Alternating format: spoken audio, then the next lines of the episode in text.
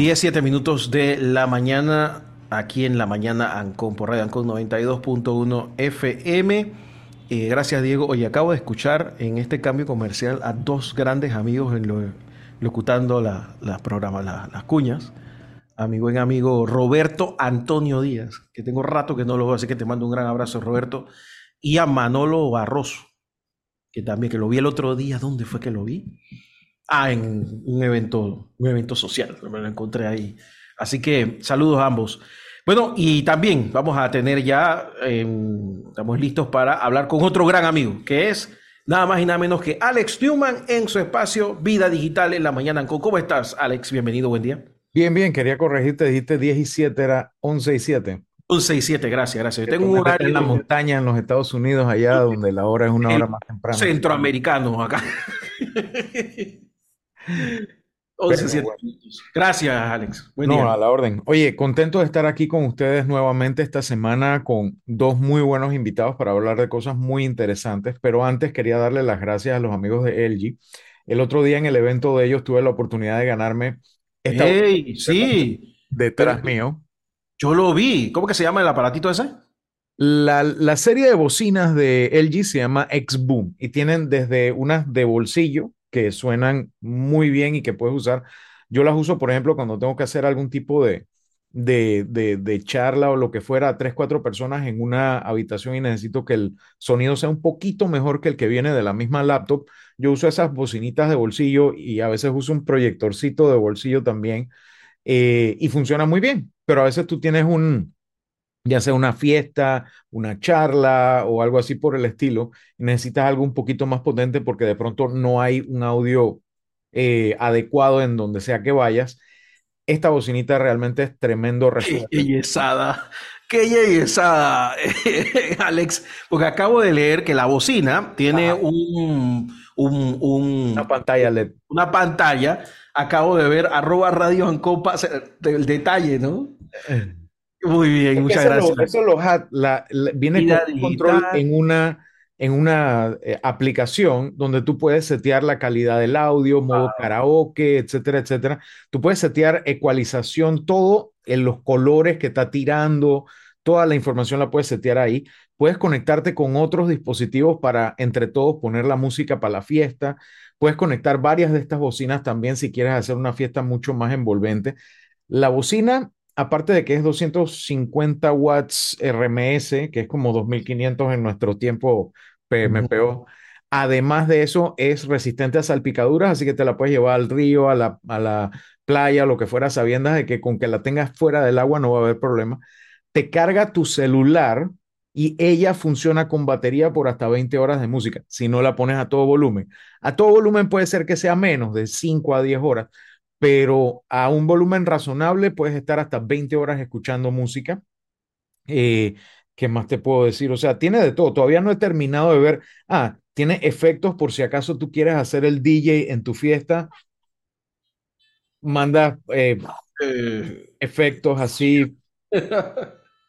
puedes hacer toda clase de efectos. Puedes. tiene para hacer tus propias muestras de samples de ruidos. Así que si tú quieres tener tu, tu ponche o lo que fuera, lo puedes tener.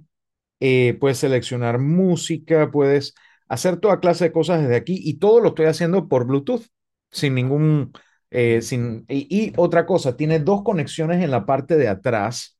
Una para guitarra, si tienes una guitarra eléctrica, la puedes conectar atrás y usarla de amplificador. Y la otra, la puedes usar de micrófono, así que yo puedo, por ejemplo, vamos a ver, hola, hola, no sé si le, a ver, Hola, hola. Ahí está. Ahí está, ahí está, ahí está. Entonces, toda esta maravilla la pueden, la pueden ver en radioancon.com. Así es. Y pueden usarla para dar charlas.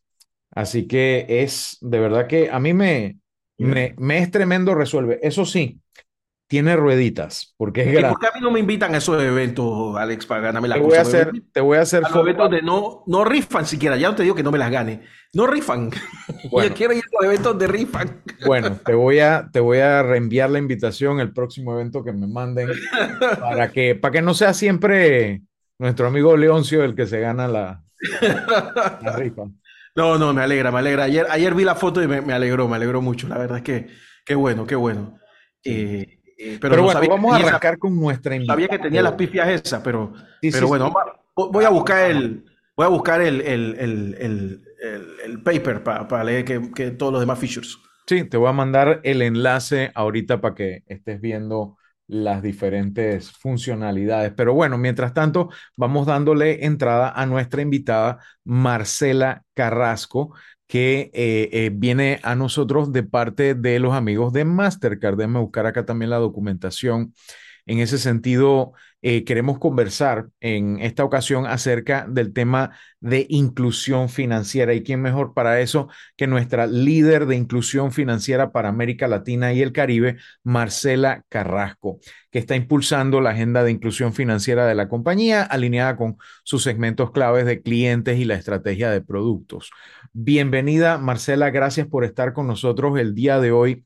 El tema que nosotros le anunciamos a nuestra audiencia para esta semana es el estado de la inclusión financiera post-COVID-19 en América Latina y el Caribe, nuevas oportunidades para el ecosistema de pagos, que yo creo que es un tema súper importante porque yo me acuerdo que en broma y en serio yo debo haberle dicho hace una buena cantidad de años a, a Guillermo, oye, el día que la gente que está vendiendo, que si comida en la calle, cosas así por el estilo, pueda no solo facturar, sino poder hacer cobros en línea y todas estas cosas, aceptar pagos electrónicos, realmente yo sentiré que nuestro sistema financiero ha evolucionado. Y lo digo porque a sabiendas de que en los 90, a principios de la década, del, de, al principios de siglo, ya había gente en otros países aceptando pagos electrónicos a través de distintos métodos y demás. Cuéntanos un poco el antes, el durante y el después de la pandemia de COVID-19, cómo han evolucionado para ponerse al día esos métodos de cobro, de pago y de transferencia de activos entre usuarios y cuál es el papel que ha jugado eh, Mastercard en esa evolución. Eh, bueno, muy, buenos días y muchas gracias Alex y Guillermo por esta invitación. La verdad es que es una gran oportunidad estar con ustedes hoy para hablar de estos temas eh, de inclusión financiera que es tan importante para nuestra región. A tu, a tu pregunta, eh, ha habido una importante transformación en los últimos tres años en términos de inclusión financiera. Nosotros en el 2020 hicimos una primera investigación de lo que estaba pasando en Latinoamérica cinco meses después del COVID, porque pues empezó toda esta digitalización acelerada, digamos, que venía de antes, pero de alguna forma tuvimos ahí una aceleración. Y encontramos que se empezaron a incluir, eh, que en ese momento había más de 40 millones de personas que se habían incluido financieramente, gracias básicamente, digamos, a los esfuerzos de los gobiernos en el tema de dispersión de subsidios, a estos nuevos jugadores tecnológicos, las fintechs, que también hicieron un trabajo muy potente, digamos, en desarrollar una propuesta de valor, y las instituciones financieras, por supuesto. Eh, tres años después volvimos a dar una mirada qué pasó, ¿no? Y entonces, en términos de números y de resultados, muy importante. Eh, la región en general, de acuerdo con los datos del Banco Mundial, pasamos de 55% de bancarización en el 2017 a lo que tenemos hoy en día, que son, está cercano, digamos, al 76-77% de bancarización, toda la región. Obviamente hay unas variaciones por países importantes. Eh, y hoy hay una redefinición de lo que significa inclusión financiera, es lo que tú decías, la capacidad de hacer pagos, la capacidad además de hacer pagos de forma digital, usando un dispositivo móvil. Entonces, como que nos cambió la, la, la historia.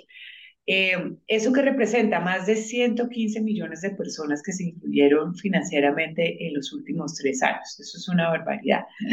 Eh, entonces estamos en un punto en donde hay una gran responsabilidad de parte de todos los actores del ecosistema, porque, porque eh, uno, pues tenemos un, un grupo muy importante de personas, más de 200 millones de personas, que hoy tienen un producto, el que sea, una cuenta, en principio la cuenta, una cuenta de ahorros con una tarjeta de débito es el producto, digamos, eh, primordial. Y, y, tienen un teléfono que también usan en el día a día para hacer transferencias, para hacer pagos. Entonces, eh, realmente hay un compromiso muy grande de cómo avanzamos para que esas 200 millones de personas sigan creciendo en términos de inclusión financiera eh, buscando salud financiera y prosperidad financiera, que es lo que nos importa en el largo plazo. Y no vuelvan a caer en el hábito de seguir usando el efectivo o olvidarse que tienen un producto financiero. Estamos en ese punto, cosas muy interesantes en el aprendizaje, digamos, que hemos tenido con esta, con esta investigación. Ahora, mencionas el tema de la evolución de la bancarización de las personas en América Latina. Y yo creo que eso es un tema muy importante precisamente porque es parte de lo que contribuye al desarrollo y el bienestar de la población en América Latina que, que tanto lo necesita, sobre todo después de todo este impacto eh, que ha tenido eh, el COVID en las economías locales y regionales. Sin embargo, además de evolucionar en cuanto a más y mejor uso de la bancarización existente para ese porcentaje tan importante, setenta y tantos por ciento de la población que está bancarizada, ¿cuál tú crees que sea el reto más importante para llegarle a esos otros millones, asumo, de personas que todavía no están bancarizadas? ¿Qué han encontrado ustedes que es la resistencia a estos? ¿Es resistencia al cambio? ¿Es falta de acceso? ¿Es falta de recursos? ¿Cómo, cómo están viendo ese, ese reto? Sí, Alex, es una combinación de, es una combinación de factores, porque como te decía, bueno, celebramos, digamos, los números de bancarización, pero todavía tenemos un 25% de la población que no tiene acceso. Y eso básicamente son 90 millones de personas en Latinoamérica, que están muy concentrados, además, personas que están ubicadas en áreas rurales, en donde seguramente hay retos que son mucho más complejos, ¿no? Eh, incluso conectividad, eh, infraestructura, digamos, ahí hay cosas muy importantes. Hay el segmento de las mujeres, o sea, a pesar de que hay un, crecimiento también eh, muy importante en tenencia de productos por parte del segmento femenino, hay un, grupo de mujeres que todavía, si lo comparamos frente a los hombres, todavía hay un gap importante, digamos, en tema de tenencia. Y, y, hay también esa línea, digamos, como de, de, personas que están desempleadas o que se están moviendo, digamos, en empleos, digamos, que, que, que, esporádicos, digámoslo así, que no tienen un empleo fijo o formal. Entonces, creo que hay un reto muy importante y una de las cosas que hemos aprendido de esto es, es el tema de educación financiera. Hay varios, hay varios temas en los que tenemos que trabajar. El tema de educación financiera. Y creo que aquí es importante mencionar que aunque las personas, y en esta encuesta nos dicen, el 80% de las personas nos dicen la educación financiera es muy importante, casi que más del 68-65% de las personas nos dicen nunca he recibido ninguna capacitación, no, no conozco qué es educación financiera. Entonces, ese es uno de esos temas importantes que tenemos y tal vez ahí viene una, una de, las, de los retos que tenemos. El segundo, yo creo que hay una, todavía el crédito, el acceso a crédito sigue también siendo, digamos, una de esas eh, barreras, digamos, que todavía tenemos eh, para continuar, digamos, evolucionando y apoyando, digamos, a los latinoamericanos en su evolución en el tema de inclusión financiera. Te diría que hay varios aprendizajes de esto. Y lo otro es, pues, que, que esto no es, es, es, un trabajo que hay que hacer de forma, de forma colectiva, o sea, esto no es un esfuerzo de una sola compañía. Sea, en Mastercard hemos trabajado de la mano de todos nuestros aliados para entregar productos financieros a todas estas personas en Latinoamérica, como te lo estábamos mencionando, a través de las instituciones financieras, los gobiernos, las fintechs, eh, pero no es el esfuerzo de una sola compañía, esto es un trabajo colectivo, esto es un trabajo que involucra, es una eh, colaboración público-privada. Entonces te diría que, que, vienen, que vienen muchos, muchos retos eh, y, y, principalmente, digamos, los temas de educación, los temas de crédito y que trabajemos de forma colectiva para lograr realmente avanzar en en mejorar los indicadores de, inclusión, sobre todo en ese segmento que es esta milla extra, en donde nos va a costar mucho más trabajo, digamos, llegar a ese, a ese segmento, ese 25%. Pero no nos podemos olvidar de las 200 millones de personas que te estaba comentando, que ya tienen un hábito, tienen un producto, y si no los ayudamos a seguir creciendo, pues nos, va a volver a, nos van a volver a caer en ese porcentaje y vamos a aumentar ese 25% que hoy no tenemos eh, incluido, ¿no? Hablando de un esfuerzo conjunto, y me parece muy importante esa coyuntura, parte del esfuerzo es de la ciudadanía que utiliza estos productos y servicios. Parte del esfuerzo es por parte de proveedores de servicios como ustedes, como los bancos, como tantas otras instituciones financieras. Pero parte también recae sobre los distintos marcos regulatorios. No puedo hablar por los marcos regulatorios de otros países de la región, aunque comprendería si estuvieran en situaciones similares. ¿Cómo ustedes ven, por lo menos desde mi perspectiva como panameño, yo siento que la legislación en cuanto a tecnología financiera siempre va eh, muy por detrás de la vanguardia, realmente eh, es muy reactiva y no proactiva. Y en muchos casos entra simplemente para regular medianamente la industria y no a promover una legislación positiva donde se, por ejemplo, apoye el tema de la educación financiera, el tema de la protección al consumidor, el tema de la protección a, a, otros detalles como la privacidad, que tenemos una ley de protección de datos, pero que de por sí es muy blanda en muchos aspectos.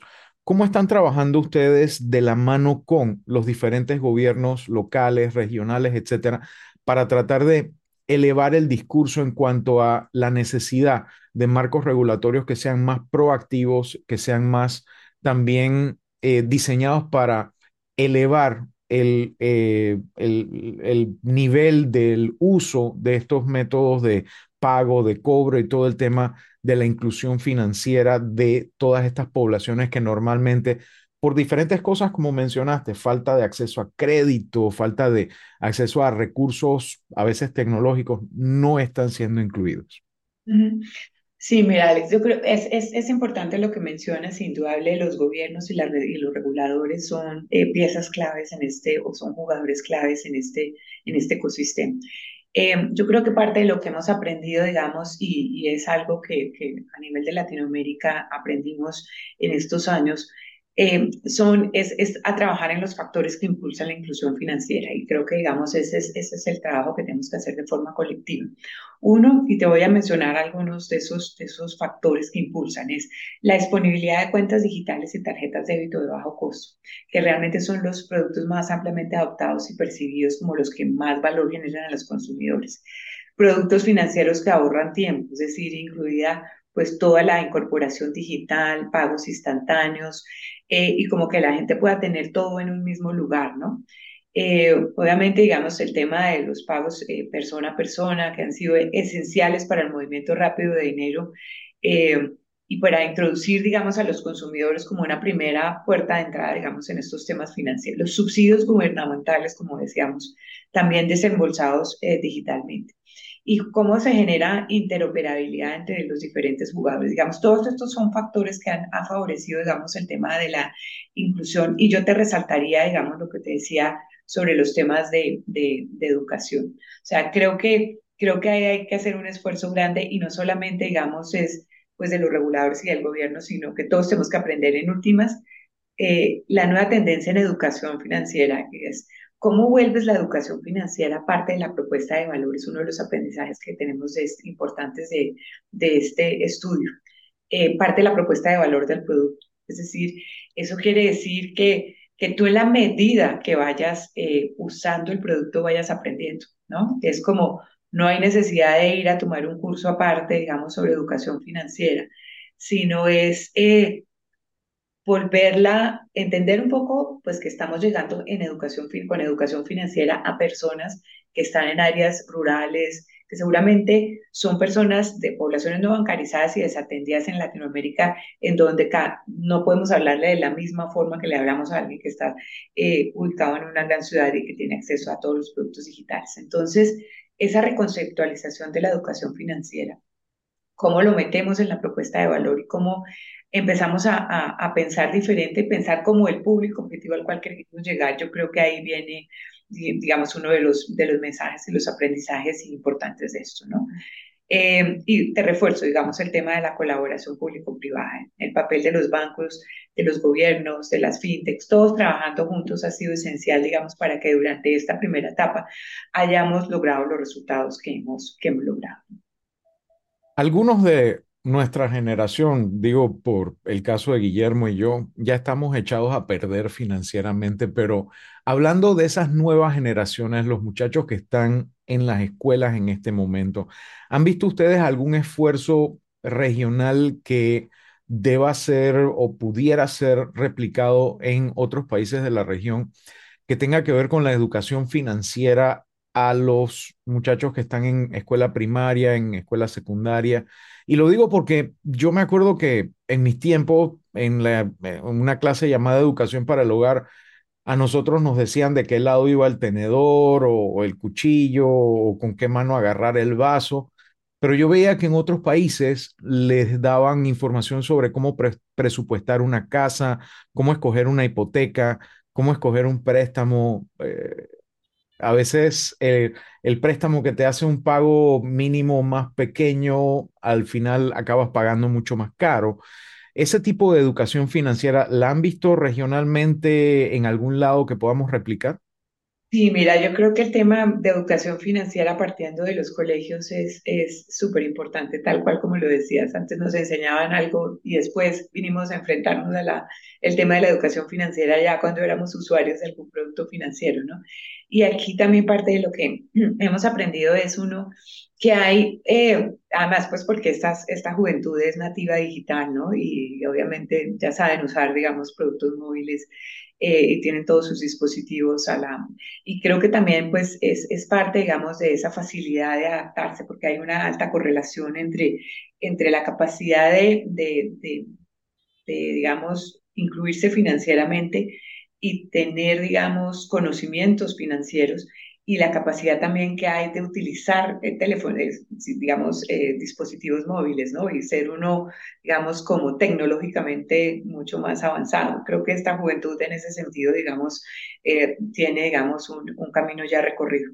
Eh, pero sí es importante resaltar lo que tú decías, o sea, a través de los ministerios de educación de los diferentes gobiernos, tiene que ser una práctica esencial, digamos, de, la, de la juventud, porque en últimas vas a empezar a interactuar con productos financieros muy rápidamente en tu vida, eh, ya sea, digamos, a través, digamos, de las transferencias persona a persona, como estamos hablando, o de tener acceso a una tarjeta de débito, o que realmente son los productos, digamos, iniciales. Eh, y qué importante es que uno aprenda a evolucionar y eso es parte, digamos, del acompañamiento que tenemos que hacer todos, acompañar a esa persona en la evolución en esa escalera de, de, inclusión financiera, porque la, la, visión al final es cómo tienes tu salud financiera, prosperidad financiera, que es cuando tienes la capacidad, uno, después de tener capacidad de tener un crédito, eh, si se te presenta una emergencia, eh, planear para el futuro, es decir, que tengas capacidad de tener ahorros para el futuro, eh, pensando, digamos, en, no sé, tu vida dentro de unos años, poder hacer inversiones, tener planeación financiera. O sea, eso es lo que te ayuda, digamos, y nos va a llevar a todos a, a, tener esa, esa visión de prosperidad y salud financiera, que es, digamos, como el objetivo que tenemos no solamente nosotros como empresa privada, sino también, digamos, los gobiernos y los reguladores. Eh, Alex, creo que tenemos que ir a la pausa. Sí, eh, no sin antes eh, preparar la próxima pregunta para que la tenga, que básicamente tiene que ver es con el tema de la seguridad y la protección de datos. Vamos a hablar de eso a la vuelta y seguimos. Perfecto, muchas gracias. Perfecto, gracias Marcela.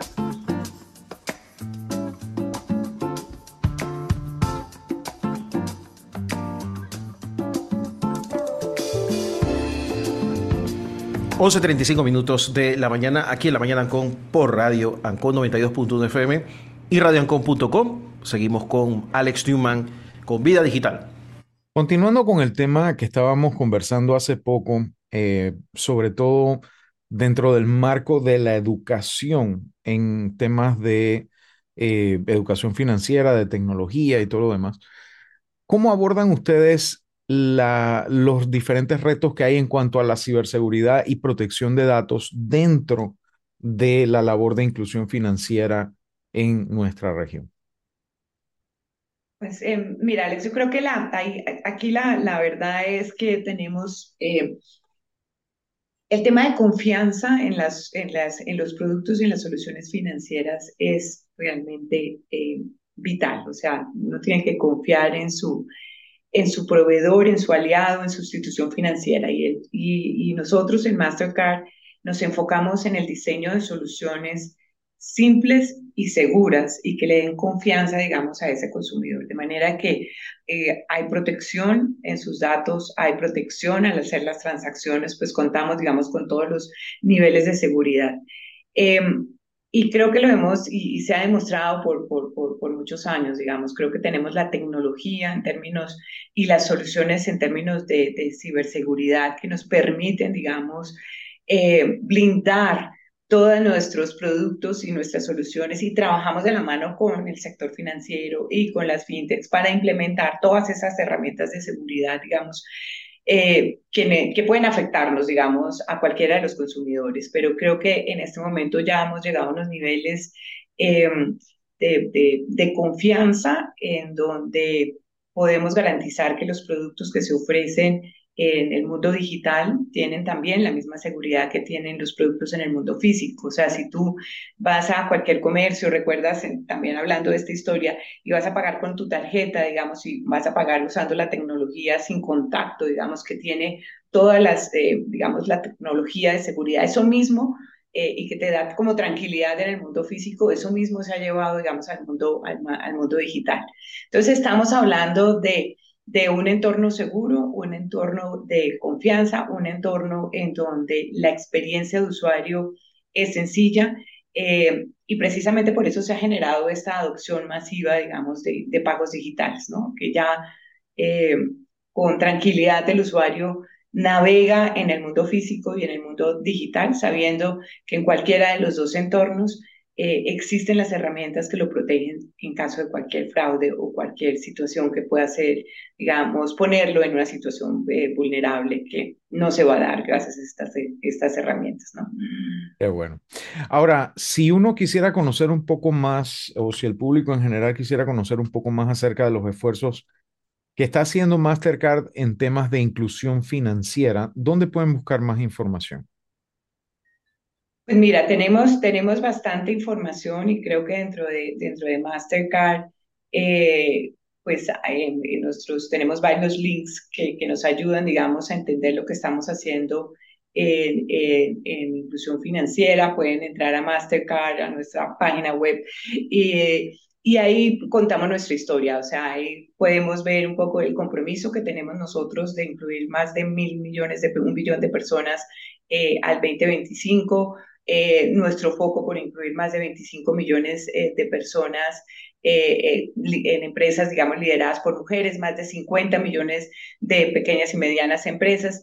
Y, ahí, digamos, en, en nuestra página, en, mastercard.com, puedes encontrar y tener, digamos, toda la información de cuál es nuestra visión de inclusión y cómo vamos frente a ese ese objetivo que, que, es un objetivo de Mastercard y es un compromiso de más de 15 años, digamos, con los temas de inclusión eh, y hemos avanzado, digamos, en este, en este compromiso y vamos a cumplir, ya cumplimos nuestra meta de incluir más de 25 millones de, de mujeres eh, de empresas o de pequeñas y medianas empresas lideradas por mujeres a la economía y, estamos con, con, el compromiso de las, del billón de personas al 2025 y es, y, es, y es algo que vamos a lograr. Muchísimas gracias. Bueno, eso fue eh, lo que pudimos conversar el día de hoy con Marcela Carrasco, líder de inclusión financiera para América Latina y el Caribe de Mastercard. Muy, muy agradecido con ustedes por la visita y brindarnos pues este vistazo a, al estado de la inclusión financiera en nuestra región. Muchas gracias, Alex. Gracias, Guillermo. Un placer estar con ustedes hoy. Abrazo a todos. Hasta luego.